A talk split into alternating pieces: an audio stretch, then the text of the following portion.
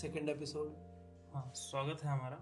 स्वागत है आपका। हमारा भी। हमारा तो हाँ हमारा भी स्वागत है आपका भी स्वागत है। हिंदी घराना के इस नए नवेले एपिसोड में। हम्म, जहाँ फिर से। हम्म, जहाँ फिर से हम किसी एक महान हस्ती की बात करेंगे साहिर लुधियानवी। और हम इसको ऐसे इंट्रोड्यूस करेंगे आपसे कि आपका स्वागत है हिंदी घराना के नए एपिसोड में। हाँ, हम आप और शायरी के साथ। हम आप और शायरी के साथ। के साथ। और आज चर्चा का विषय साहिर लुधियानवी का काम है। सबसे पॉपुलर सबसे पॉपुलर हाँ उर्दू जगत के बहुत बड़े नामों में से एक। सारे एक समय में गाने साहिल लुधियानवी। साहिर लुधियानवी। आनंद बख्शी साहिल लुधियानवी। एक छत्र राज था साहिर लुधियानवी। का कृष्ण प्रसाद। और ऐसा था ना कि साहिर लुधियानवी कृष्ण बिहारी नूर हाँ कृष्ण बिहारी नूर। ऐसा था ना कि साहिर लुधियानवी के आने के पहले जो लोग बहुत फ़ेमस हुआ करते थे साहिर लुधियानवी ने उन सबको डोमिनेट कर दिया। जानिसार अख्तर कैफी आजमी और साहिर लुधियानवी के एक बहुत घनिष्ठ मित्र थे। हालाँकि मित्र कहना ठीक नहीं होगा बहुत जूनियर थे पर मित्र के बेटे थे ज- जावेद अख्तर। जानिसार अख्तर। हाँ तो उनकी मित्रता जितनी ज़्यादा जानिसार अख्तर से थी उससे कहीं ज़्यादा जावेद अख्तर से थी। इस दोनों साथ बैठते थे दोनों साथ समय बिताते थे। हाँ ड्रिंक भी दोनों साथ करते थे। जावेद अख्तर ने खुलासा किया था अपने इंटरव्यू में। कि बहुत बड़े थे फिर भी वो मेरे साथ ड्रिंक करने में बहुत सहज थे बहुत इजीली हम लोग साथ बैठ के ड्रिंक करते थे। बढ़िया तो साहिर अ, साहिर का एक इंट्रो अच्छा, अगर थोड़ा सा मैं गौरव हम्म अच्छा। हम खुद को इंट्रोड्यूस करना भूल गए। मैं आदित्य। और मैं हूँ गौरव गर्ग। हाँ तो शाहिर को अगर मैं इंट्रोड्यूस करते हुए थोड़ा सा उनका असली नाम जो था वो अब्दुल हई फजल मोहम्मद जो उनके माता पिता ने रखा था। और फिर जैसा कि हर शायर हर कवि अपना एक पेन नेम चूज़ करता है तो साहिर ने भी अपना एक पेन नेम चूज़ किया था खुद साहिर।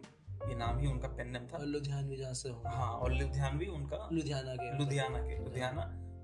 तो और मज़ेदार बात यह है कि साहिर के शब्दों में साहिर के शायरियों में उनके नज्मों में जो जादू दिखता है वो उनके नाम से आता है। साहिर नाम का मतलब ही जादूगर होता है। तो साहिर ने अपना ये पेन बहुत सोच समझ कर चुना होगा।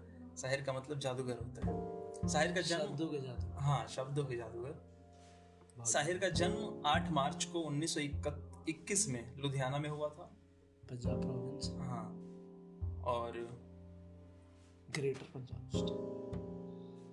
आज जिस नज्म की हम बात करेंगे वो परछाइयाँ। थोड़ा सा आप एग्जांपल दे दीजिए। क्रिएशंस का शायर साहब? हाँ साहिर साहब के कामों का अगर उदाहरण दिया जाए साहिर साहब अगर आप नहीं जानते हो कि साहिर साहब कौन है तो यकीन मानिए उनके कुछ गीत मैं आपको पढ़ के सुनाऊँगा और आप जान जाएँगे कि साहिर कौन है। मैं दो पल दो का मैं पल दो पल का शायर हूँ। पल दो पल मेरी पल दो पल मेरी जवानी है। अभी ना जाओ छोड़ के कि दिल अभी भरा नहीं। उड़े जब जब जुल्फे तेरी। तेरे चेहरे से नज़र नहीं हटती। इससे हम ये समझ सकते हैं कि शायर ने जो भी गाने आपके माता पिता गुनगुनाते हैं हाँ। सब- सारे साहिर के लिखे हुए और साहिर के गाने बिल्कुल कहते हैं ना एवरग्रीन सॉन्ग्स तो उड़े जब जब जुल्फे तेरी तेरे चेहरे से नज़र नहीं हटती नजारे हम क्या देखें? चलो फिर अब और हम तलखिया लेके बैठे हाँ। उनकी किताब तलखिया कलेक्शन बिल्कुल बिल्कुल। उनकी पोइट्री का और वहाँ से सिर्फ़ तीन ही गजलें हो पाएँगी इस बार। हाँ। क्योंकि बहुत बड़ा काम। बड़ी बड़ी गजलें हैं और काफ़ी भारी उर्दू है। भारी भरकम उर्दू है भारी भरकम काम भी है। हाँ। तलखियाँ शब्द जो है मुझे नहीं समझ में आता कि साहिर ने ये अपनी इस किताब का नाम तलखियाँ क्यों चुना क्योंकि तलखियाँ का मतलब होता है कड़वाहट। हाँ तो तलखियाँ का मतलब होता है अगर आप ताजमहल पढ़ेंगे तो पता चलेगा ना कड़वाहट हाँ और समाज की। ये मुझे समझ में थोड़ा बहुत आता है इसलिए क्योंकि क्योंकि साहिर ने तलखियाँ किताब में शुरू में ही जो पहले पहली वो लिखी है शेर। शेर लिखा है पहला वो है कि दुनिया के तजुर्बातो हवादिस की शक्ल में जो कुछ मुझे दिया है वो लौटा रहा हूँ। दुनिया ने जो भी तजुर्बे और जो भी हादसे तजुर्बे और तजुर्बे और हादसे मुझे दिए हैं जो भी कड़वाहटें दुनिया ने दी हैं मैं उनको वापस कर रहा हूँ। हाँ। तो शायद इसलिए भी मुझे लगता है कि इस किताब का नाम तलखियाँ है। हाँ हाँ मतलब इवन तो ताजमहल और बाकी सब जो भी हाँ। पढ़ने वाले हैं उनसे पता ही चल जाएगा कौन सी कड़वाहट है बिल्कुल। तो ठीक है। शुरू करें? हाँ। तलखियाँ। अच्छा इस इस नज्म को शुरू करने के पहले एक फैक्ट बताना चाहूँगा मैं कि ये नज्म तब लिखी गई थी जब अरब और इसराइल का वॉर चल रहा था। परछाइयाँ। परछाइयाँ। तब लिखी गई तब लिखी गई थी और परछाइयाँ में आपको ये बात समझ में आ जाएगी कि साहिर कैसे वो ज़िक्र कर रहे हैं कि दो प्यार करने वाले लोग कैसे समाज की कड़वाहट कैसे समाज का रूढ़ीपना उसका उसकी निगेटिविटी कैसे लोगों को लोगों के बीच में आ जाती है उनके आड़े आ जाती है कैसे अच्छे खासे रिश्तों को खत्म कर देती है। इस पे ये पूरी परछाइयाँ इसका बेस है ये। अच्छा मतलब अरब और यहूदियों का हाँ कैसे लोगों की ज़िंदगी तबाह कर, करती है समाज की कड़वाहट समाज की लड़ाइयाँ। हाँ। तो उस पे इन्होंने ये लिखी हैं। इस नज्म में एक शब्द बार बार एक अल्फाज बार बार आएगा तसव्वुरात। तसव्वुर से आया है तसव्वुरात। तसव्वुर का मतलब होता है इमेजिनेशन सोच। तो तसव्वुरात मतलब इमेजिन करना। हाँ तो एक लाइन बार बार आती है कि तसव्वुरात की परछाइयाँ उभरती हैं इस इस इस नज्म में। अच्छा इमेजिनेशन हाँ मतलब साहिर अपनी इमेजिनेशन उनकी इमेजिनेशन उभर रही हैं और वो कागज़ पे उन्हें शब्दों में लिख रहे हैं। ठीक है। तो परछाइयाँ शुरू करता हूँ मैं। बिल्कुल। पढ़ना। थोड़ा सा तीस सेकंड और मैं लूँगा ये बताने में कि परछाइयाँ पढ़ूँगा मैं लेकिन नज्म पढ़ने के दो तरीके होते हैं नज्म या गज़ल पढ़ने के। एक तो ये कि मैं रुक रुक कर और हर शब्द का मतलब आपको समझाऊं। हाँ। लेकिन उससे होगा क्या कि मज़ा खराब हो जाएगा। आप- हाँ जाता है। फ्लो टूट जाता है। आपका सुनने वाले का भी और सुनाने वाले का भी मज़ा खराब हो जाएगा। हाँ। तो मेरी गुजारिश है कि आप सुनने के लिए सुने समझने के लिए नहीं। अगर समझ पाए तो बहुत अच्छी बात है। तो मैं एक फ्लो में ही पढ़ना चाहूँगा इसे। हाँ हाँ हाँ। बाद में समझ हाँ लेंगे। बाद में समझ लेंगे। एक ये पढ़ने के बाद फिर जब जो चार जो शेर पसंद आएँगे हाँ। उनको डिको तोड़ लेंगे। तोड़ लेंगे बिल्कुल। परछाइयाँ। जवान रात के सीने पे दूधियाँ आंचल मचल रहा है किसी खाबे मरमरी की तरह। हसीन फूल हसी पत्तियाँ हसी साखें लचक रही हैं किसी नज़मे जिसमें नाजनी की तरह जिसमें नाजनी बिलवड की बॉडी हाँ हँसी फूल हँसी पत्तियाँ हँसी साखें लचक रही हैं किसी जिसमें नाजनी की तरह। फजा में घुल से गए हैं उफुफ के नर्म खतूत। जमी हसीन है ख्वाबों की सरजमी की तरह। तसव्वुरात की परछाइयाँ उभरती हैं। हम्म, कभी गुमान की सूरत कभी यकीन की तरह। वो पेड़ जिनके तले हम पनाह लेते थे खड़े हैं आज भी साकित किसी अमी की तरह। साकेत? साकित। साकित। किसी साधु की तरह जैसे ध्यान में वो पेड़ बैठे हों इतने वर्षों से तो आज भी वो वैसे ही खड़े हैं जैसे हम पहली बार मिले थे वहाँ। इन्हीं के साय में फिर आज दो दिल खामोश होठों से कुछ कहने सुनने आए हैं। हम्म, न जाने कितनी कशाकश से कितनी काविश से ये सोते जागते लम्हे चुरा कर लाए है। यही फजा थी यही रुत यही जमाना था यहीं से हमने मोहब्बत की इब्तदा की थी धड़कते दिल से लरजती हुई निगाहों से हुजूर गैब में नन्ही सी इल्तजा की थी कि आरज़ू के कमल खिल के फूल हो जाएँ दिलो नज़र की दुआएँ कबूल हो जाएँ तसव्वुरात की परछाइयाँ उभरती हैं। तसव्वुरात? हाँ। तुम आ रही हो जमाने की आँख से बचकर हम्म। नज़र झुकाए हुए और बदन चुराए हुए खुद अपने कदमों की आहट से झेपती डरती खुद अपने साए की जुम्बिश से खौफ खाए हुए तस्वुरात की परछाइयाँ उभरती हैं। रवा है छोटी सी कश्ती हवाओं के रुख पर, नदी के साज पे मल्लाह गीत गाता है। तुम्हारा जिस्म हर एक लहर के झकोले से मेरी खुली हुई बाहों में झूल जाता है। तस्वुरात की परछाइयाँ उभरती हैं। मैं फूल टाक रहा हूँ तुम्हारे जूड़े में। तुम्हारी आँख मसरत से झुकती जाती है। न जाने आज मैं क्या बात कहने वाला हूँ। ज़ुबान खुश्क है आवाज़ रुकती जाती है। तसव्वुरात की परछाइयाँ उभरती हैं। मेरे गले में तुम्हारी घुदाज बाहें हैं। हाँ, तुम्हारे होठों पे मेरे लबों के साए हैं। मुझे यकीन है कि हम अब कभी न बिछड़ेंगे। तुम्हें गुमान है कि हम मिलके भी पराए हैं। तस्वुरात की परछाइयाँ उभरती हैं। मेरे पलंग पे बिखरी हुई किताबों को अदाए अज्जे करम से उठा रही हो तुम। सुहाग रात जो ढोलक पे गाए जाते हैं हाँ। दबे सुरों में वही गीत गा रही हो तुम। तसव्वुरात की परछाइयाँ उभरती हैं। वो लम्हे कितने दिलकश थे वो घड़ियाँ कितनी प्यारी थीं। वो सहरे कितने नाजुक थे वो लड़ियाँ कितनी प्यारी थीं। बस्ती की हर एक शादाब गली ख्वाबों का ख्वाबों का जजीरा थी गोया। हर मौजे नफस हम्म, हर मौजे सबा नगमों का जखीरा थी गोया। नागाह लहकते खेतों से टापों की सदाएँ आने लगी। यहाँ तक साहिर ने अपने प्यार को हाँ। एक्सप्रेस किया। मैं यही सोच रहा था कि अभी तक वॉर वाला कुछ पार्ट आया नहीं। अब वो बताएँगे कैसे समाज बीच में आता है हाँ कैसे कड़वाहट क्योंकि मैं वही इंतज़ार कर रहा था कि हाँ। क्या ये तो। क्योंकि अरब इसराइल वॉर पे थे। बिल्कुल हाँ। अभी तक क्योंकि मिलने की हो रही थी ना अब मिल रहे थे हाँ हाँ। क्यों अपने मतलब अपने प्रेमी को बुला रहे हैं। पहली रात थी इनके मिलन हाँ। की और कैसे अब अच्छा ठीक है आगे। तबाह होगा सब कुछ। नागाह लहकते खेतों से टापों की सदाएँ आने लगी बारूद की बोझल बू लेकर पच्छम से हवाएँ आने लगी। बेस्ट तामीर के रोशन चेहरे पर तखरीब का बादल फैल गया हर गाँव में वहशत नाच उठी हर शहर में जंगल फैल गया। मगरिब के मगरिब मुल्कों से कुछ खाकी वर्दी पोश आए। खामोश जमी के सीने में खैमों की तनाबे गड़ने लगी। मक्खन सी मुलायम राहों पर बूटों की खराशें पड़ने लगी। फौजों के भयानक बैंड तले चरखों की सदाएँ डूब गईं। जीपों की सुलगती धूल तले फूलों की कबाएँ डूब गईं। हाँ। इंसान की कीमत गिरने लगी अजनास के भाव चढ़ने लगे। चौपाल की रौनक घटने लगी भर्ती के दफ्तार बढ़ने लगे। भर्ती के दफ्तर में। दफ्तर बनने। बस्ती सजीले शोक जमा बन बन के सिपाही जाने लगे जिस राह से कम ही लौट सके उस राह पे राही जाने लगे। अरे वाह। इन जाने वाले दस्तों में गैरत भी गई बरनाई भी माओ के जवा बेटे भी गए बहनों के चहेते भाई भी। बहुत बस्ती पे उदासी छाने लगी मेलों की बहारें खत्म हुई आमों की लचकती साखों से झूलों की कतारें खत्म हुई। धूल उड़ने लगी बाजारों में भूख उगने लगी खलिहानों में। हर चीज़ दुकानों से उठकर रूपोश हुई तहखानों में। बदहाल घरों की बहुत बढ़िया। हाँ। बदहाल घरों की बदहाली बढ़ते बढ़ते जंजाल हुई। महँगाई बढ़कर काल बनी सारी बस्ती कंगाल हुई। चरवाहियाँ रास्ता भूल गईं पनहारियाँ पनघट छोड़ गईं। कितनी ही कवारी अबलाएँ माँ बाप की चौखट छोड़ गईं।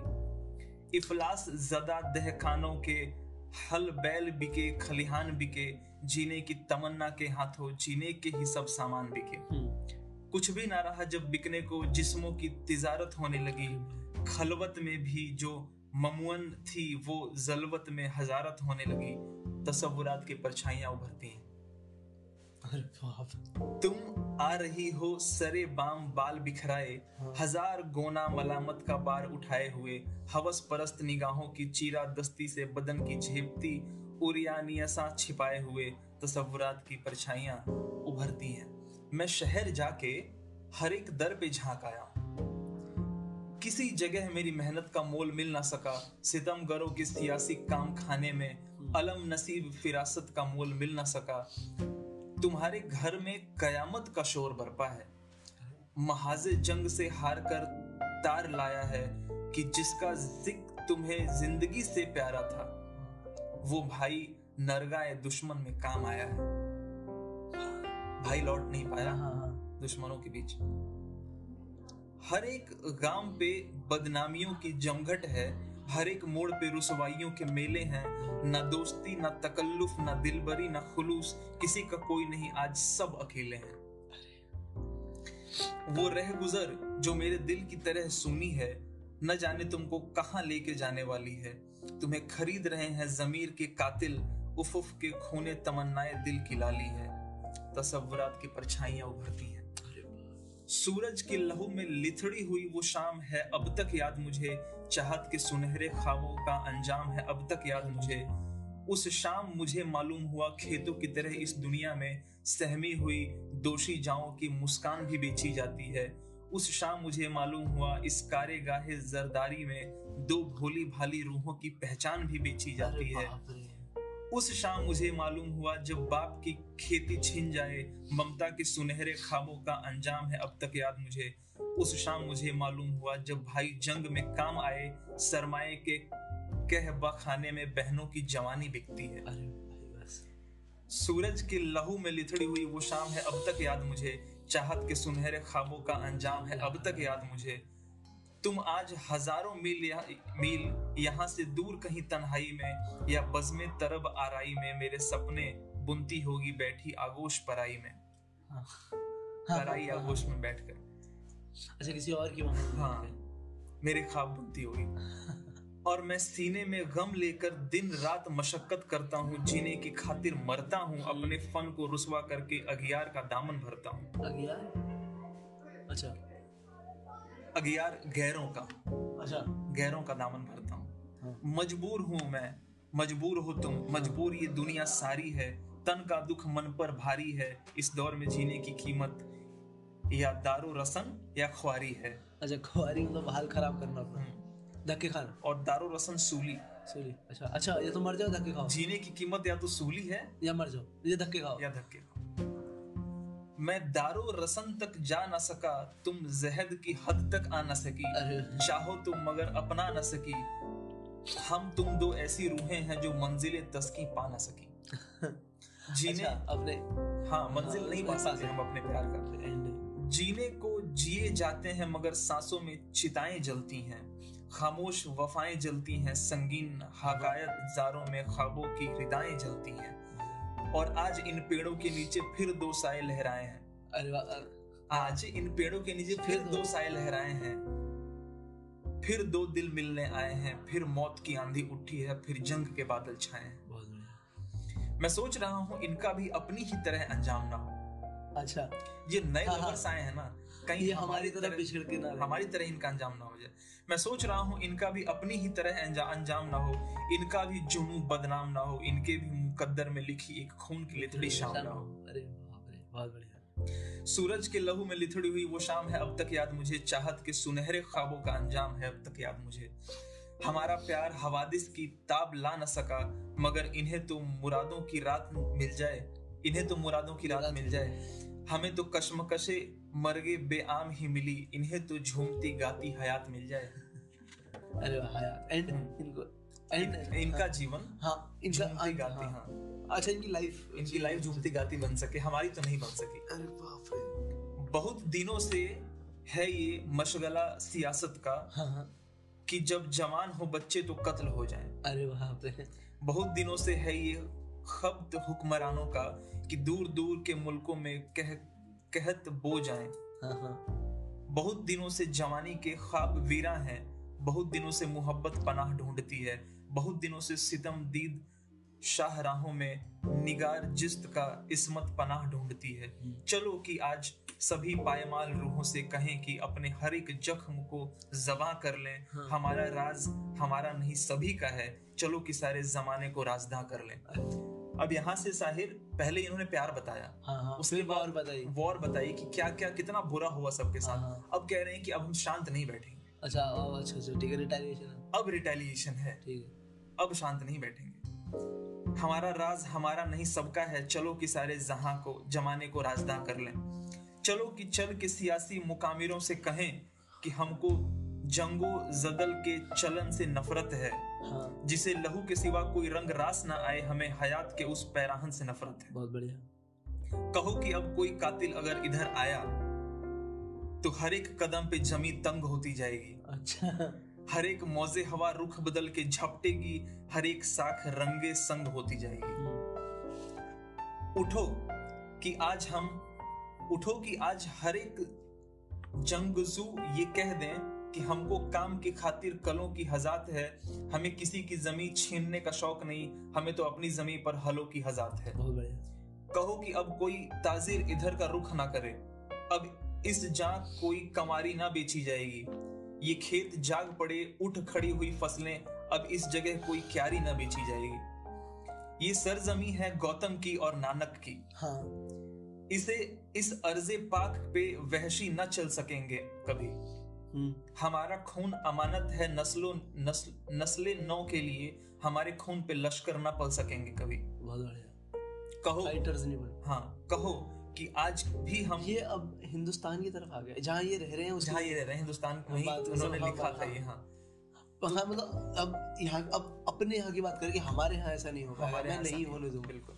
कह रहे हैं कि हमारा हमारी ये ज़मीन गौतम और नानक जैसे लोगों की है। यहाँ वायलेंस नहीं पलने देंगे हाँ। यहाँ लश्कर नहीं पल सकेंगे। लश्कर फाइटर होता है ना? शायद। लश्कर का मतलब फाइटर्स होते हैं। कहो कि आज भी हम अगर खामोश रहे तो इस दमकते हुए खाद खाद खाकदा की खैर नहीं जुनू की ढाली हुई एटमी बलाओं से जमी की खैर नहीं आसमान की खैर नहीं। गुजश्ता जंग में घर ही जले मगर इस बार। अजब नहीं कि ये तन्हाइयाँ भी जल जाएँ। अरे गुजश्ता जंग में पैकर जले मगर इस बार अजब नहीं कि ये परछाइयाँ भी जल जाएँ। अरे वाह बहुत बढ़िया। खत्म। ये अच्छा था बहुत अच्छा एंड था। हाँ। कि परछाइयाँ भी जली अजब नहीं कि ये परछाइयाँ भी जल जाएँ। अब ये बहुत लंबी है। इतनी इतनी लंबी नज्म है। तो इसको एक्सप्लेन नहीं कर सकते कि शेर बिल्कुल। पर इस पर बात कर सकते हैं। पर मुझे यकीन है कि सुनने वालों को बहुत बातें समझ में आई होंगी हाँ हाँ। क्योंकि बहुत चीज़ें आसान भाषा में लिखी है है और डायरेक्ट है बहुत। डायरेक्ट है बहुत हाँ। हाँ। पर इसमें जैसे हम ये देख सकते हैं कि तीन उसमें एक्ट में बांट रखा है। हाँ तीन एक्ट में बांट रखा है इसकी। पहला है कि हाँ ऐसा था। प्रेमी मिलने आए। हम मिलते थे बड़ा अच्छा था। हाँ। फिर था कि वॉर ने हमारे साथ क्या करा? क्या करा? और तीसरा है क्लाइमैक्स की। अब हम ऐसा होने हम नहीं हम हम सहते ही नहीं रह जाएँगे। हाँ। बदला भी लेंगे रिटेलिएट करेंगे। रोकेंगे उनको यहाँ आने से। हाँ। फ़र्स्ट पार्ट में मेरे को समझ नहीं आया था पहले। मुझे उम्मीद नहीं थी कि अरब और फलस्तीन के पास जाएगी। अरब फलस्तीन और हम्म। इसराइल के उस पर जाएगी। पर सेकंड पार्ट में बहुत क्लियर हो जाता है वॉर वाली बात आती है ना कि जीप्स में जहाँ पे अब पहले लोग पढ़ने जाते थे हाँ। वहाँ पे अब भर्तियाँ होने लगी हैं और और अब खाना सारा तय खानों में छुप गया है। वो मतलब ज़्यादा सही से दिखाता है कि किसी वॉर हिट कंट्री की बात हो रही है किसी देश में और फिर वो पश्चिमी हवाएँ आने पश्चिमी हवाएँ पश्चिम से हवाएँ आने लगेंगी हाँ वेस्टर्न लोग आने लगे वो जंग क्योंकि अगर थोड़ा मैंने थोड़ा सा जो पढ़ा है इजराइल पैलेस्टाइन के बारे में तो वर्ल्ड वॉर टू के बाद कि बहुत सारे जूस को वहाँ पे मारा था हिटलर ने। तो जब वर्ल्ड वॉर टू रिजॉल्व हुई खत्म हुई तो वहाँ पे वो चला कि जूस को एक होमलैंड मिलना चाहिए क्योंकि जूस पे कोई होमलैंड नहीं जैसे सिखों पे कोई होमलैंड नहीं है स्पेसिफिकली ठीक पंजाब होमलैंड है सिखिज्म का पर स्पेसिफिकली नहीं है। उनको मतलब कंट्री हाँ हाँ। जो होती है वो नहीं है।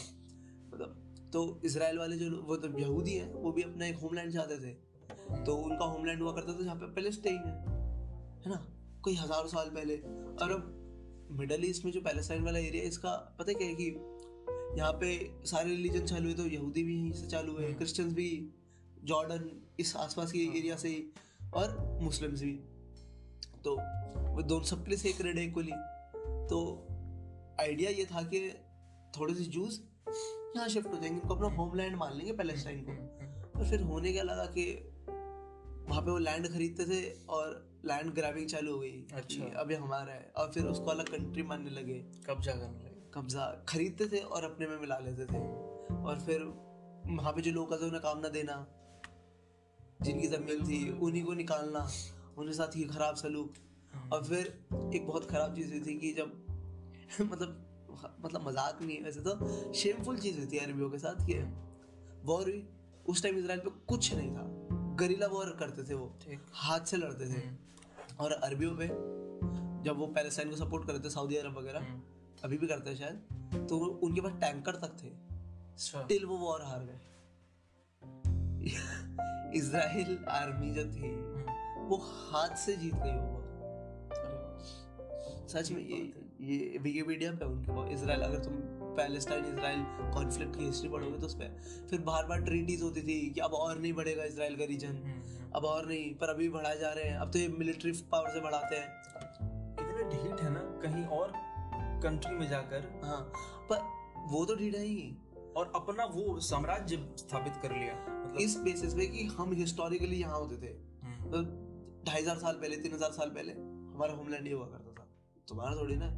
और देखा जाए इसको फंड मतलब इसको सपोर्ट भी तो बहुत मिला ना गोरों से। हम्म, यूरोप वगैरह से कि हाँ बनाओ गुड हाँ, हाँ, हाँ। जबकि यार जर्मनी को रिजॉल्व करते ना सही से उन लोगों को वापस वहाँ पे रिसेटल करते। हम्म, तो ये बड़ा प्रॉब्लम था। अब तो अभी और हाल खराब ही है पैलेस्टाइन का अगर तुम इवन कंपैरिजन देखोगे ना तो पैलेस्टाइन का साइज़ कम हो जा रहा है। जैसे सबसे पहले मेजर जो सिटी थी ना पैलेस्टाइन की थी जेरूसलम। जेरूसलम वहाँ पे शायद शायद वहाँ पे शायद जीसस का जीसस हाँ जीसस का बर्थ से रिलेटेड है। जेरूसलम। हाँ, जेरूसलम हाँ तो वो मुस्लिम्स के लिए बड़ा इंपॉर्टेंट है क्रिश्चियंस के लिए भी है और इसराइल वालों यहूदियों के लिए जो जूस के लिए भी है। तो वहाँ पे पहले वो अब जेरूसलम उसका पार्ट है इसराइल का। है ना?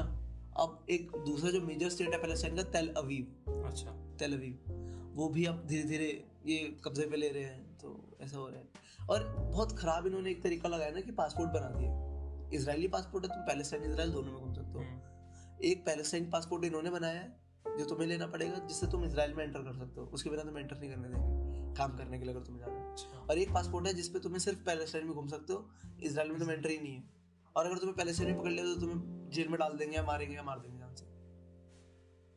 मुसीबत है हाँ वहाँ के लोकल्स के लिए मुसीबत है हमारे लिए नहीं। अच्छा ये वहाँ के लोकल्स के लिए। वहाँ के लोकल जो पैलेस्टाइन मुस्लिम हैं उनके हाँ, उन पे जो ये करते हैं। क्योंकि अब तो सोच रहे ते, ये तेरा शहर था।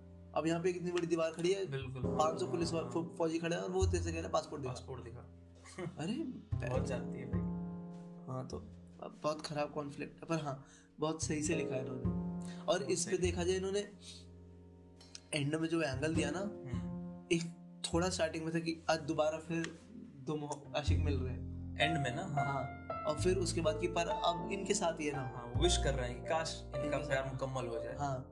और फिर आगे वो पूरा कि हम ये करेंगे और ये करेंगे। हम जाके पॉलिटिशियन से बोलेंगे भाई हमें लड़ाई चाहिए नहीं। चाहिए हमें जिन्हें खून कत्ल पसंद है हमें उनसे कोई वास्ता नहीं। हाँ। पर पता नहीं हम कहाँ जा रहे हो वो तो।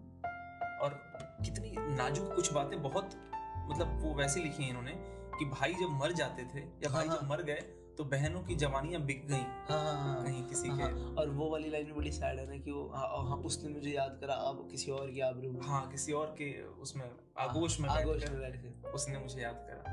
हाँ, वो बड़ा सैड है। और जीने के लिए यहाँ या तो सूली चढ़ लगना पड़ेगा। या यहाँ रहने की दो ही वो है शर्तें हैं। या तो सूली चढ़ जाओ हाँ। या परेशान हो धक्के हाँ, हाँ, उसका बड़ा अच्छा बड़ी खुआरी। हाँ। खुआरी लिखा है उर्दू में खुआरी कहते हैं। तो ये सोचने वाली है इस पे सोच ही सकते हैं उस बैठ के। और बहुत साहिर को खुद भी परछाइयाँ बहुत पसंद थी। हाँ तूने बताया था। हाँ। उनके घर का नाम परछाई अपने घर का नाम उन्होंने परछाइयाँ रखा है। खुद भी उन्हें परछाइयाँ बहुत पसंद थी। और वाकई जो भी सुनेगा या पढ़ेगा उसको पसंद आएगी परछाइयाँ। पर इसको ये भी है ना बार बार पढ़ना पड़ेगा। ये एक बार पढ़ के नहीं। बार पढ़ के सारा फिगर आउट नहीं कर सकते हाँ। और ये शायद सिर्फ़ पढ़ के खुद ही सोचने के लिए। हम्म, कि पढ़ो और सोचो कि हम दुनिया में कर क्या रहे हैं और हम एज अ स्पीशीज कहाँ जा रहे हैं। बहुत सेंसिटिव इवन देखा जाए हाँ ये तूने बहुत अच्छा पॉइंट उठाया कि साहिर बड़े सेंसिटिव है। बहुत सेंसिटिव है ना? अभी जो उनकी एक और हम पढ़ेंगे अरे हाँ अगला भी। उससे भी और क्लैरिफाई होता रहेगा। पर हाँ सेंसिटिव है और साहिर बड़े रेवोल्यूशनरी हैं। हमने साहिर का ये वाला पार्ट कोई फ़िल्मों में वैसे देखा नहीं। हमने हमेशा उन्हें ऐसा इश्क वाला मोहब्बत वाले हाँ, शायर की तरह देखा वो डिमांड होता है ना मीटर का कि हाँ। आपको क्या लिखना है वो हाँ, तो हाँ। म्यूज़िक डायरेक्टर्स तय करते हैं। पर साहिर भी काफ़ी क्रांतिकारी आइडिया रखते थे। बिल्कुल। हाँ साहिर शायद अगर हम पैरेलल ड्रॉ करें जो हमने दुष्यंत कुमार साहब के टाइम पे भी करा था हम्म, शायद फराज अहमद की तरह है साहिर। कह सकते हैं। प्यार मोहब्बत वाली शायद भी हाँ। गुलों में रंग भरे बाद बाहर चले चले भी आओ गुलशन का कारोबार चले। पर क्रांतिकारी भी है। अगर गुलों में रंग बरे को ही रंजिश ही सही है रंजिश से सही लिखा है हाँ। फराज अहमद हाँ अरे मैं फैज और फराज। हाँ नहीं फैज और फराज में कंफ्यूजन हो ही जाता है। हाँ रंजिश ही सही अगर आप सही से तोड़ोगे तो पार्टीशन पे है वो। वो किसी और दिन उस पर बात करेंगे। ठीक है। पर फैज फराज वो भी करते थे पार्टीशन पे और पूरा क्रिटिसाइज करना।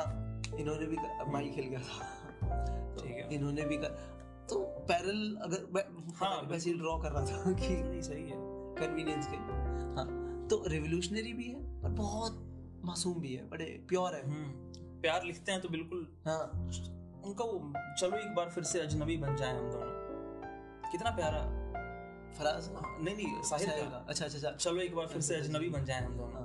इवन यहाँ पे जो तूने एग्जांपल भी दिया है हम्म, कि अभी ना जाओ छोड़ के। कि दिल अभी भरा नहीं। हाँ कितना मासूम है कितना प्योर है। और उसमें ना उन्होंने एक लाइन लिखी है कि जिस अफसाने को अंजाम तक पहुंचाना न हो। मुमकिन हाँ उसे एक खूबसूरत मोड़ देकर छोड़ना अच्छा। अरे हाँ ये शायद तूने मेरे को सुनाया है शेर। हाँ, वो बहुत प्यारी बात है। और फिलोसफी भी है हाँ हाँ। कि जिस कहानी को आप अंत तक नहीं पहुँचा सकते उसे एक खूबसूरत मोड़ हाँ देकर छोड़ उसे खींचो मत। खींचो मत उसे बदसूरत मत बनाओ। हाँ हाँ। हाँ। कि दूसरे से नफरत नफरत हो जाए। अरे वाह। बड़ा अच्छा उन्होंने ये हाँ। लिखा है। ठीक है तो अब आगे चले। हाँ अगला तुम्हारी बारी है भाई अगला नज्म। नज्म। और लिसनर्स को हम नज्म और गज़ल का डिफरेंस तो समझा दें कम हाँ तो आप शुरू करो। आप नज्म और गज़ल में गज़ल में फ़र्क बताओ। पहली बात बोलना। ठीक नज्म होता है। नज्म हाँ ज के नीचे नुक्ता है। नज्म। एक दो न जम। हम्म। और गज़ल इसमें ग और ज दोनों के नीचे नुकता है। हाँ। तो ग ज ल हाँ। गज़ल। और सॉरी एक मिनट मैंने उल्टा बोला। नज्म होता है न ज म। तो दो एक। गज़ल होता है एक दो गज़ल। हाँ। नज्म। ठीक ठीक। दोनों में बेसिक बुनियादी फ़र्क ये है कि नज्म शुरू से लेकर अंत तक एक ही कहानी का प्लॉट होता है। हाँ। एक ही स्टोरी के बारे में बताया। जैसे आपने जो अभी सुना हाँ। वो नज्म है। हाँ। शुरू से जहाँ शुरू से अंत तक वो एक ही टॉपिक पे चल रहा था। एक हाँ मतलब एक ही टॉपिक पे एक सब्जेक्ट पे? पे पूरा हाँ। हाँ हिलेंगे नहीं वहाँ पे। हर शेर जुड़ा होगा उसी सब्जेक्ट से। एक ही बात करेगा। इसके एग्जांपल हो गए जैसे मुझसे पहली से मोहब्बत मेरे मुँह ना मांग। या फिर ताजमहल। मैं ये सोचकर उसके दर से उठा था कि वो रोक लेगी मना लेगी मुझको। ये भी जो है ये भी हाँ। एक ही नज्म है। हाँ हाँ। और गज़ल? गज़ल का हर शेर एक स्टैंड अलोन शेर होता है। हाँ। वो किसी एक सब्जेक्ट को फॉलो नहीं करता। हाँ हाँ। हर शेर अलग शेर होता है। हाँ, हाँ। मीटर ज़रूर एक होता है। हम्म। राइमिंग राइमिंग बिल्कुल होनी चाहिए बहुत इंपॉर्टेंट में शायद राइमिंग कंपलसरी नहीं होती। नहीं कंपलसरी नहीं है। हाँ। राइमिंग कंपलसरी नहीं है इसमें। गज़ल में राइमिंग कंपलसरी है। हर शेर स्टैंड अलोन शेर है उसका अपना हाँ। मतलब होता है। उसका अगले और पिछले शेर से कोई वास्ता नहीं हाँ तो मतलब एक शेर क्रांतिकारी हो सकता है तो अगला शेर उतने ही प्यार भरा प्यार भरा हो सकता है। हाँ हाँ। वो जुड़े रहने की ज़रूरत हाँ है। नहीं। तो पर- बुनियादी हाँ। फ़र्क है। पर कुछ लोग गज़ल को बहुत मानते हैं कि बेटर है कुछ लोग नज्म को हमारे हिसाब से दोनों अच्छे हैं। दोनों अच्छे हैं बिल्कुल। और एक छोटा सा फ़र्क अब यहाँ पे क्वेश्चन आता है कि गीत क्या होता है? हाँ कविता या गीत। गीत। कविता हिंदी में है। हिंदी होना कविता है। और फिर कविता में तो और भी फिर डिफरेंसेस होते हैं उसके अंदर भी छंद मुक्त जहाँ राइमिंग नहीं है। सिर्फ़ कविता जहाँ पे राइमिंग है और फिर उसमें भाव का डिफरेंस गीत क्या होता है? गीत मीटर पे लिखा जाता है। जब तुम एक बीट पे लिख रहे हो। बिल्कुल। तुम उसके अंदर फिटा फिट कर उसके बाहर नहीं जा सकते हाँ तुम पहले से एक सेट म्यूज़िक पे लिख लिख रहे हो हो। तो गीत है। वो म्यूज़िक डायरेक्टर बताता है कि आप इस मीटर में लिखेंगे। हाँ और शेर टू लाइनर होते हैं। हाँ। पहला होता है सेटअप दूसरी होती है पंच लाइन मिसरा मतलब हाँ मिश्रा मतलब सही। हाँ तो पहली लाइन में थोड़ा सेटअप देते हो। मीर भी बड़े सादे हैं। हम्म, मीर क्या है? मीर क्या सादे हैं मीर? बीमार हुए जिसके सबब। अब ये सेटअप है कि मीर कितने सादे हैं और जिसकी वजह से बीमार हुए उसी अत्तार के लड़के से दवा लेते हैं। बहुत अच्छे। जिसकी वजह से बीमार हुए थे मीर। हाँ। अब उसी ही लड़के की उसी के लड़का जो अब डॉक्टर बन गया है उससे दवाई लेने पहुँच जाते हैं। तो अब इसमें बहुत सारे मतलब है। थोड़ी उम्मीद अब भी बाकी है हाँ। मीर को। हाँ। यहाँ और भी शेरों का एग्जांपल शेर एग्जांपल हो जैसे अब कि हम बिछड़े तो शायद ख्वाबों में मिले जैसे सूखे सूखे फूल। किताबों में पहला लाइन सेटअप है अब ऐसा हुआ तो शायद ऐसा होगा। और एक और है ना कि कविता सुनाई जाती है। हाँ। ये वाला गीत गाया जाता है। गीत गाया जाता है। नज्म पढ़ी जाती नज्म और गज़ल पढ़ी पढ़ी जाती है। बहुत बढ़िया। ये बड़ा अच्छा फ़र्क हाँ। और शेर हमेशा कहा जाता है। शेर, शेर कहा जाता है। शेर हाँ। अगर तुम किसी और शायर का भी शेर पढ़ रहे हैं तो आप हमेशा ये कहेंगे उन्होंने ये कहा था। कहा था। फैज साहब ने ये कहा था दुष्यंत साहब ने ये कहा था आजमी साहब ने ये कहा था। ये नहीं उन्होंने लिख के कहते शेर हमेशा कहते गालिब ये कहता था। कहते है ना? पूछते हैं कि गालिब कौन क्या एटीट्यूड है? हाँ वो पूछते हैं कि गालिब कौन है। अरे अब आप ही बताएँ कि हम बताएँ बताएँ क्या? क्या एटीट्यूड वाला आदमी है? गालिब गालिब पे करना है। अरे गालिब तो खैर। गालिब पे तो वो वाली कहानी भी सुनाना गालिब की। हाँ। जौक के साथ उसने करा बिल्कुल। उन्होंने करा था। और कहते भी ना गालिब का अंदाजे बयां कुछ और। हाँ। अलग ही है गालिब। ताज महल। अगली नज्म ताज महल। ताज तेरे लिए मजहर उल्फत ही सही। तुझको इस वादी और रंगी से अकीदत ही सही मेरे महबूब कहीं और मिलाकर मुझसे। बद में शाही में गरीबों का गुजर क्या मानी? सब्त जिस राह पे हो सतवत शाही के निशान उस पे उल्फत भरी रूहों का सफ़र क्या मानी? क्या? मेरे महबूब पसे पर्दाए तशहीर वफा तूने सतवत के निशानों को तो देखा होता मुर्दा शाहों के मकाबीर से बहने वाली अपनी तारीख मकानों को तो देखा होता। क्या बात है क्या बात है। अनगिनत लोगों ने दुनिया में मोहब्बत की है। हम्म, कौन कहता है कि सादिक न थे जजाके उनके जज्बे उनके? क्या बात है वाह। लेकिन उनके लिए तहशीर का सामान नहीं तशहीर का सामान नहीं। लेकिन उनके लिए तशहीर का सामान नहीं। क्योंकि वो लोग भी अपनी ही तरह मुफलिस थे गरीब थे बिल्कुल। ये इमारतों मकाब मकाबीर ये फसीले ये हिसार। मुतलक उल हुक्म शहनशाहों की अजमत के सूते के संतू दामने दहर पे उस रंग के गुलकारी हैं जिसमें शामिल है तेरे और मेरे अजदादों का खून। क्या वाह। मेरे महबूब उन्हें भी तो मोहब्बत होगी। जिनकी सन्नाई ने बख्शी है इसे शक्ल जमील। उनके प्यारे के मकाबीर रहे बेनाम नामूद। क्या कितना प्यारा। आज तक उन पे जलाई ना किसी ने कंदील। मोमबत्ती। हम्म हम्म।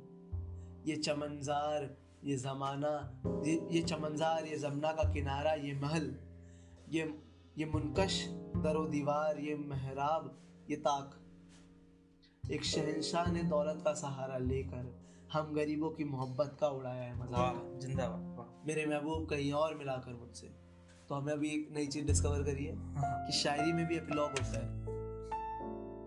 ठीक है। शायरी में भी एपिलॉग होता है शायद। क्योंकि ये नज्म के खत्म होने के बाद है ये शेर। याद एक मुस्तकिल गम के सिवा कुछ भी नहीं शायद। याद का मतलब याद का मतलब नहीं लिखा है यहाँ पे।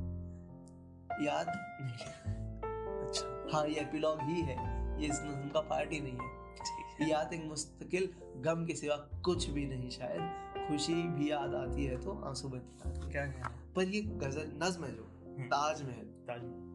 हमने हमेशा जब भी ताजमहल की बात करी है बारे में सुना है तो हमेशा प्यार का सिंबल की तरह सुना हाँ, है ताजमहल को हमेशा प्यार का सिंबल माना जाता है। हाँ पर साहिर कहते नहीं है ये अलग पर्सपेक्टिव है साहिल का बल्कि ये कहते हैं कि ये तो जुल्म का सिंबल है। हम्म, हम्म, हम्म। जब क्योंकि पूरी नज्म में वो यही जस्टिफाई कर रहे हैं कि अरे जो लोग मर गए मजदूर इसको बनाने में क्या उन्होंने मोहब्बत नहीं करी थी कभी? क्या उनकी मोहब्बत सच्ची नहीं थी? हाँ सादिक नहीं थी सादिक। अमीन नहीं थी तुम्हारी थी। हमारे हमारे बुज़ुर्गों का जो खून बहा है ये बनाने में उन्हें भी तो याद करो। हाँ और वो जो लोग थे उनके मकबीर मकबरे पे तो कोई आगे मोमबत्ती नहीं मोमबत्ती नहीं जला था। है? उन सब का क्या? उन सब का क्या? और ये इल्तजा करते हैं कि मेरे हाँ। महबूब मुझे कहीं और मिला कर हाँ। और आखिरी शेर इतना प्यारा है ना कि एक शहंशाह ने दौलत का सहारा लेकर हम गरीबों की मोहब्बत का उड़ाया है मज़ाक। कि हम तो मोहब्बत कर ही नहीं कर ही नहीं सकते हैं। क्योंकि हमारी मोहब्बत हम ताजमहल कहाँ से बना दें? और अगर ताजमहल बनाना ही वो मोहब्बत कसौटी है। मोहब्बत प्रूफ करने का। तो फिर तो किसी ने मोहब्बत करी नहीं आज। तक शाहजहां के अलावा। सही बात है। तो मतलब क्योंकि और उसमें कुछ भी साहिर कह रहे हैं कि मोहब्बत जैसा है ही क्या? क्योंकि जुल्म है। लोगों पे हाँ। पैसे छीनना पैसे की बर्बादी। बिल्कुल। रिसोर्सेज वेस्ट करना। हाँ समय खराब करना हाँ। मार देना मर जाना। और मैं और बस फिर बोल देना कि ये देखो मैंने अपनी बीवी के पैर में बना दिया। इन इन सब बातों से हटकर भी हाँ। अगर मैं शाहजहां हिस्ट्री पढ़कर अगर कोई बात करे शाहजहां के कितने बच्चे थे शायद? बहुत सारे। उसमें सबसे पॉपुलर है गीता औरंगज़ेब उसके बच्चे पैदा करते करते बेचारे मुमताज़ मर गई थी। हाँ। शायद तो चलो- सोलहवा की सत्रहवा बच्चा पैदा करते करते वो मर गई। चलो वो तो वैसे भी उस टाइम में कॉमन होता था ना चाइल्ड बर्थ में औरतें बहुत मरती थी। हाँ पर ये भी तो सोचो कि कोई अपनी बीवी को मशीन बना दे हाँ वो तो ठीक है पर फिर हमें वो सब वो सब पार्ट है कि हमें वो सब कंसिडर करना चाहिए कॉन्ट्रासेप्टिव नहीं थे। और चाइल्ड बर्थ में बहुत फीमेल डेथ है। इवन अभी भी है। पर हाँ वो गलत था। गलत था भाई। तुम बच्चे में और वैसे भी मोहब्बत। शाहजहां के दो ही बच्चे पॉपुलर थे औरंगज़ेब और हम्म। उसका नाम था? दारा सुखो। दारा सुखो। और एक कोई उसकी बेटी थी जो बहुत बहन या बेटी कोई उसकी बेटी थी। बहुत फ़ेमस हाँ, दो बेटियाँ थी उसकी। हाँ। एक दारा शुको की दोस्त थी और एक औरंगज़ेब की। और थोड़ा खराब इमेज थी शाहजहां की उनको लेके। हम्म, अगर किसी ने थोड़ा बहुत चांदनी चौक के बारे में पढ़ा हो। हाँ और शाहजहां की बेटी ने ही शायद चांदनी चौक डिज़ाइन करा था। अच्छा। क्योंकि शाहजहां ही दिल्ली आए थे ना? हम्म, हम्म। आगरा छोड़ के। और लाल किला दिल्ली वाला भी शायद उन्होंने ही बनाया। हाँ, तो अगली नज्म पे चले हम? अगली नज्म पे इसमें कुछ और। क्योंकि ये बहुत सेल्फ एक्सप्लेनेटरी है और ताजमहल और इतनी लंबी नहीं है क्योंकि हाँ, वो वाली बहुत लंबी थी परछाइयाँ परछाई। बहुत ज़्यादा। पर इसमें तो पर ये पढ़ने लायक है और इसकी खूबसूरती शायद अप्रिशिएट करने लायक है कि इसमें उन्होंने लाचारी भी दिखाई है। हाँ। रिक्वेस्ट भी किया है। हाँ। कि कहीं दुख भी जताया है। हाँ। और वो भी अपनी प्रेमिका से ही कह रहे हैं हाँ। कि यार हम इसके नीचे नहीं मिलेंगे हमारा। प्यार कहीं और इसके नीचे मिलेंगे ना तो हमारे प्यार पे दाग लग जाएगा। हाँ हमारा प्यार फिर नहीं पहुँच हाँ। पाएगा। हमारा प्यार कहीं और पूरा हो जाएगा खेलेगा यहाँ पे बिल्कुल ये यहाँ नहीं यहाँ नहीं खिल पाएगा। और मेरा भी मन बैठा रहता है इसे देख के क्योंकि मेरे दिमाग में वही ख्याल चलता है इसे देख के। सब कुछ मुझे याद आता है। हाँ मैं तुझसे कैसे प्यार से बात करूँ? मैं तेरे साथ कैसे प्यार से बैठूं जब ये ताज मेरे पीछे और मेरे दिमाग में वही मजदूरों और हाँ जिनका प्यार इसकी वजह से मुकम्मल नहीं हो पाया। हाँ बहुत बड़े मैं उनको याद करके प्यार कैसे कर सकता हूँ? तो तो बहुत सी भावनाएँ इसमें मिश्रित हैं शामिल हैं। इस नज्म में। और थोड़ा देखा जाए यहाँ पे शायर का वो वाला पार्ट भी ना जो लोगों की फ़िक्र है बिल्कुल बिल्कुल हाँ। है ना? थोड़ा लेफ्टिस्ट साइड है शायर का। साइन हाँ। और उस टाइम पे तो सारे पोएट्स लेफ्टिस्ट ही होते थे। फैज इनके मित्र जानिसार अख्तर हाँ। इनके मित्र जानिसार अख्तर भी। अमृता प्रीतम सब। सब। अच्छा अगली नज्म किसी को उदास देखकर हाँ किसी को उदास देखकर। ये ना इस शुरू करने के पहले मैं इसके बारे में अगर कुछ बोलना चाहूँ। बताओ प्लीज़ इसमें ना साहिर फिर से अपनी ही महबूबा से शायद कुछ कह रहे हैं। और लास्ट में एक लाइन आती है कि दुनिया का गम बहुत है हाँ हाँ। मुझे मिटाने के लिए। ये गम बहुत है मेरी ज़िंदगी मिटाने को। हाँ। उदास रह के मेरे दिल को और और रंज ना दो। कम से कम तुम तो मसूद उदास रहो। हाँ हाँ। दुनिया की उदासी बहुत है मुझे मारने के लिए। और वो फिर भी कुछ नहीं है तेरी उदासी के साथ। हाँ। तेरी उदासी मुझे मार दे मार देगी। तुझे नहीं देख सकता। मैं उसे तो झेल रहा हूँ अब हाँ तक। झेल लूँगा। तेरा अगर आ गया ना और वो नहीं हो पाएगा वो। तो क्योंकि तो इतना प्यार बिल्कुल इतना प्यार है। तो ये भी बहुत प्यार से भरी नज्म है। ये मैं पहली बार पढ़ रहा हूँ। अच्छा। ठीक है। किसी को उदास देख तुम्हें उदास सी तुम्हें उदास सी पाता हूँ मैं कई दिन से। न जाने कौन से सदमे उठा रही हो तुम। वो शोखियाँ वो तबस्सुम वो कह कहे ना रहे। हर एक चीज़ को हस हसरत से देखती हो तुम। छुपा छुपा के खामोशी में अपनी बेचैनी। खुद अपने राज की तशहीर बन गई हो तुम। मेरी उम्मीद अगर मिट गई तो मिटने दो। उम्मीद क्या है? बस एक पोशे पस है कुछ भी नहीं। पोशे पस का मतलब होता है दुविधा। हम्म, एक दुविधा है कुछ भी नहीं। मेरी हयात की गम गमगीनियाँ का गम ना करो। मेरी हयात की गमगीनियों का गम गम ना करो। मेरा गम मत करो तुम। हाँ। गम हयात गम यक नफ्स है कुछ भी नहीं। गम हयात मतलब क्षण का भरा गम। जीवन का जो गम है वो हाँ। थोड़े से टाइम का थोड़े टाइम का है। उसकी टेंशन ना लो। हाँ उसकी टेंशन मत करो। तुम तुम खुश रहो बस। तुम अपने हुस्न की रहनाइयों पे रहम करो। वफा फरेब है तूले हवस है कुछ भी नहीं। वफा फरेब है ठगी है एक तरह हाँ तुम अपने हुस्न की रानाइयों पे रहम करो। क्या बात ठीक है। मुझे तुम्हारे तगाफुल से क्यों शिकायत हो? मेरी फना मेरे एहसास का तकाजा है। मैं जानता हूँ कि दुनिया का खौफ है तुमको। मुझे खबर है ये दुनिया अजीब दुनिया है। यहाँ हयात के पर्दे में मौत पलती है। शिकस्त साज की आवाज़ रूहे नगमा है। बहुत अच्छा। मुझे तुम्हारी जुदाई का कोई रंज नहीं। मेरे ख्याल की दुनिया में मेरे पास मेरे हो तुम। पास हो तुम। ये तुमने ठीक कहा है तुम्हें मिला ना करो। मगर मुझे ये बता दो कि क्यों उदास हो तुम? खफा ना होना मेरी ज़रूरत तखातुब पर। तुम्हें खबर है मेरी ज़िंदगी की आस हो तुम। मैं अपनी रूह की हर एक खुशी मिटा लूँगा मगर तुम्हारी मसरत मिटा नहीं सकता। मैं खुद को मौत के हाथों में सौंप सकता हूँ मगर ये बारे मसाइब उठा नहीं सकता। क्या कहने मुसीबत का बोझ बारे मसाइब हम्म, ये ये मुसीबतों का बोझ नहीं मैं मर सकता मर सकता हूँ पर तुम्हें नहीं देख सकता उदास। एक ही बात को अलग अलग अलग-अलग तरीकों से कहा है, बिल्कुल। तुम्हारे गम के सिवा और भी तो गम है मुझे। निजात जिनसे है एक लहजा पा नहीं सकता। ये इस तरह नहीं है शेर के और भी दुख है जमाने में मोहब्बत के। राहत और भी बस लगी राहत के सिवा। कह रहे हैं कि इतने दुख हैं हाँ। कि मैं उनसे वैसे भी निजात नहीं पा सकता। हाँ निजात जिनसे है एक लहजा पर पा नहीं सकता। मतलब क्षण भर के लिए भी नहीं पा सकता नहीं पा सकता हाँ। और ऊपर से तुम्हारा ये दुख। ये ऊँचे ऊँचे मकानों की डयोढ़ियाँ के तले। अब ये ना सोसाइटी का समाज का गम गिना रहे हैं कि इन्हें किन बातों का गम है? है। ये ऊँचे ऊँचे मकानों की डयोढ़ियों के तले हर एक गाँव हर एक गाँव पे भूखे भिखारियों की सदा हर एक घर में ये इफ़ ये इफलास और भूख का शोर हर एक सिमत में इंसानियत की आहों बका ये कारखानों में लोहे ये कारखानों में लोहे का शोरो गुल जिसमें है दफन लाखों गरीबों की रूह का नगमा।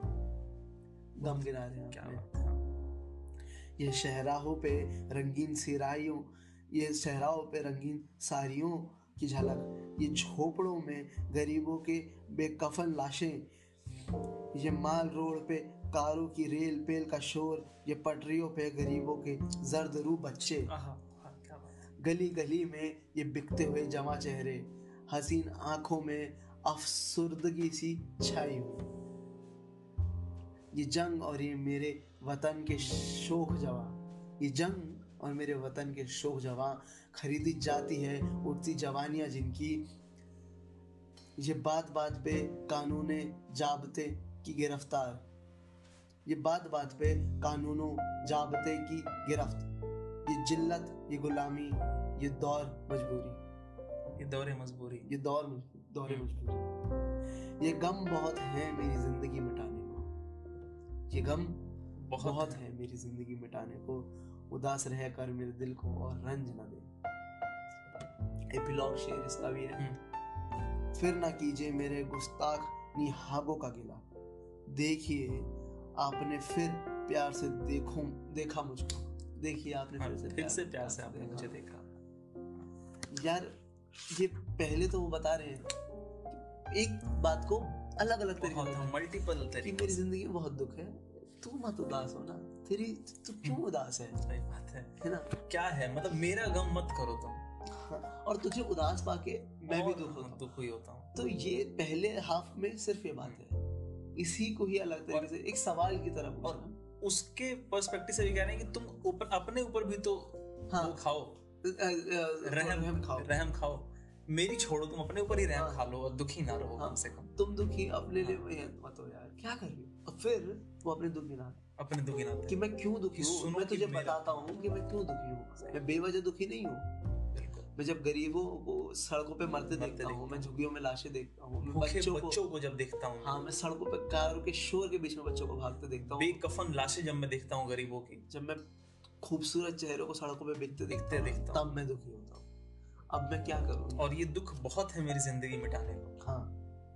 अपना और दुख देख उदास रहकर मेरे दिल को और अरे बहुत रिक्वेस्टफुली इन्होंने ये हाँ। बात कही है। और अब इसको क्या ही समझाए कोई किसी को मतलब ये तो दिल बैठा देने वाली हाँ। नज्म है। इसको शायद पढ़ के चुप रहने का हाँ ये तो दिल बैठा देने वाली नज्म है। क्योंकि बहुत ज़ोर से आके लगता है आखिरी वाला पार्ट। जब वो अपना गम बताने लगते हैं हम्म। एकदम गट पंच की तरह आके लगता है कि ये नहीं एक्सपेक्ट कर रहा था मैं इतना। तो बिल्कुल ग्रेव है ना एकदम। हाँ। हम्म, मतलब अब निशब्द है। कुछ एक हमें ना छोटा सा सेगमेंट ऐड करते हैं अब हम्म, हमने आज ये पढ़ी सब साहिर साहब के बारे में बहुत बातें करी। हमने तीन नज़में पढ़ी सिर्फ़ हम्म, इतने बड़े काम में से सिर्फ़ तीन। तीन हाँ। जो हमें समझ आई। क्योंकि समय की पाबंदी हाँ। है। पर एक और चीज़ करते हैं। हाँ। हम एक कवि की कविता डालते हैं। ठीक है। जो इतने पॉपुलर नहीं है पर लोगों को पढ़ना चाहिए। और आज वो पढ़ते हम अ, आलोक धनवाजी की। हम्म, बड़ी सिंपल छंद मुक्त कविताएँ हम्म, बहुत सरल और और बहुत खूबसूरत मतलब इतना प्योरिटी से बहुत मुश्किल होता है। हाँ।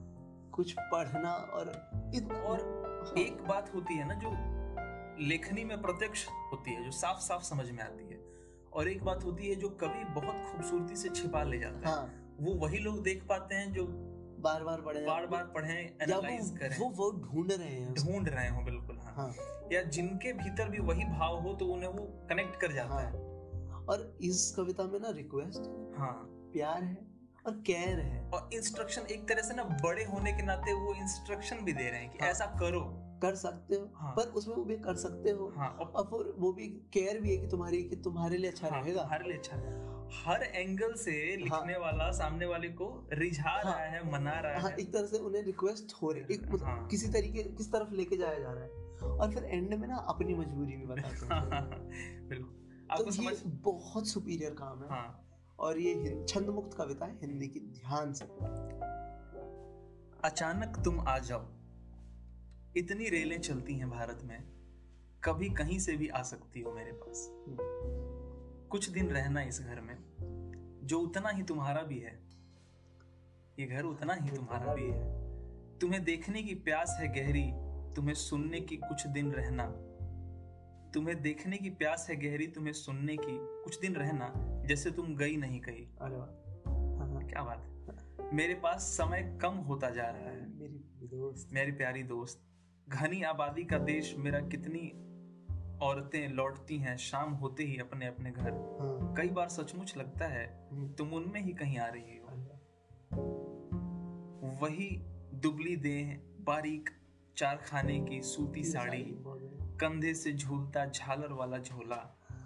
आहा और पैरों में चप्पलें। चपले हम्म। मैं कहता जूते पहनो खिलाड़ियों वाले। भाग दौड़ में भरोसे से लायक तुम्हें भी अपने काम में ज़्यादा मन लगेगा।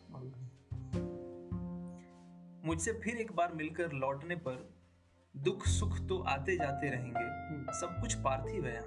हाँ लेकिन? लेकिन मुलाकातें नहीं है पार्थिव बहुत बढ़िया। इसमें बहुत ये अच्छा ना- पार्ट है। यहाँ रुकने का मन कर रहा है मेरा। हाँ आगे। हाँ सब कुछ हाँ। पार्थिव है यहाँ लेकिन मुलाकातें नहीं है पार्थिव। इनकी ताजगी रहेगी यहाँ हवा हाँ, में इनसे बनती हैं नई जगहें। एक बार और मिलने के बाद एक बार और मिलने की इच्छा पृथ्वी पर कभी खत्म नहीं होगी। इसमें ना जो आखिरी लाइन है ना हम्म। तो एक बार और मिलने के बाद एक और बार मिलने की इच्छा। इस पृथ्वी पर कभी खत्म नहीं होगी। इसमें वो हम भाव पढ़ते हैं ना कि ये वही है ना कि एक बार मिले हाँ। तो अब और मिलने का और मिलने का मन करता है बिल्कुल। और अगली बार मिलकर और ज़्यादा मिलने और ज़्यादा बढ़ता ही चला जाता है ये उसमें एक और पार्ट आता है कि वो उनके कपड़े एक्सप्लेन करते हैं कि सूती साड़ी चरखाने की बारीक सूती साड़ी और पैरों में चपले और झालर वाला झोला इससे पता चलता है कि वो इतनी केयर करते हैं exactly, इतनी हाँ यही बात। मोहब्बत से देखते हैं। बिना सीधा सीधा ये कहे कि मैं तुम्हें कितनी मोहब्बत करता हूँ। हाँ मैं कितना नोटिस करता हूँ छोटी छोटी चीज़ें। छोटी छोटी चीज़ें। चप्पले नोटिस करना बैग नोटिस करना। कॉटन सूती हाँ वो तो झोला। किस मटेरियल की साड़ी हाँ। पहनती है और उसकी इस मटेरियल का तो और तेरा देह दुबला और ऐसी हम्म। चरखाने वाली साड़ी। ऐसा जैसे ना कि आँखें बंद करते हो और वो सामने इमेजिनेशन सामने आ जाती है। हाँ। वो और दिखती है। दिखती है हमने सामने। इतना केयर इतना लव हाँ।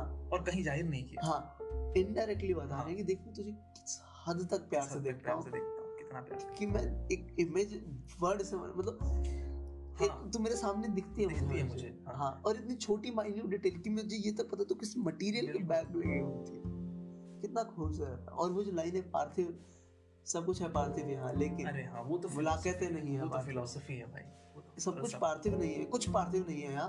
सब कुछ पार्थिव है है सब कुछ मटेरियलिस्टिक है सब हाँ, कुछ खत्म खत्म हो जाएगा। लेकिन मुलाकातें नहीं मुलाकातें नहीं है पार्थिव। वो कभी मैं नहीं वो नहीं खत्म होनी चाहिए तेरा और मेरा मिलना। क्या क्या क्या बात है? ये कितना सिंपल है और इस ये भी वही है। सिंपल है और बहुत गहरा है। हाँ। हम्म, एक ही टाइम पे। हाँ मतलब और और ये कोई बड़ी क्रांति की बातें नहीं हो रही है। एक जिनसे तुम प्यार करते हो। प्योर फीलिंग्स हाँ बहुत फिलोसफिकल है और बहुत इमोशनल है। बहुत बहुत लविंग हाँ। और वो जो आखिरी इवन अगर जैसे एंड करते हैं खत्म पृथ्वी पे कभी खत्म नहीं है शायद मैं मर जाऊँ।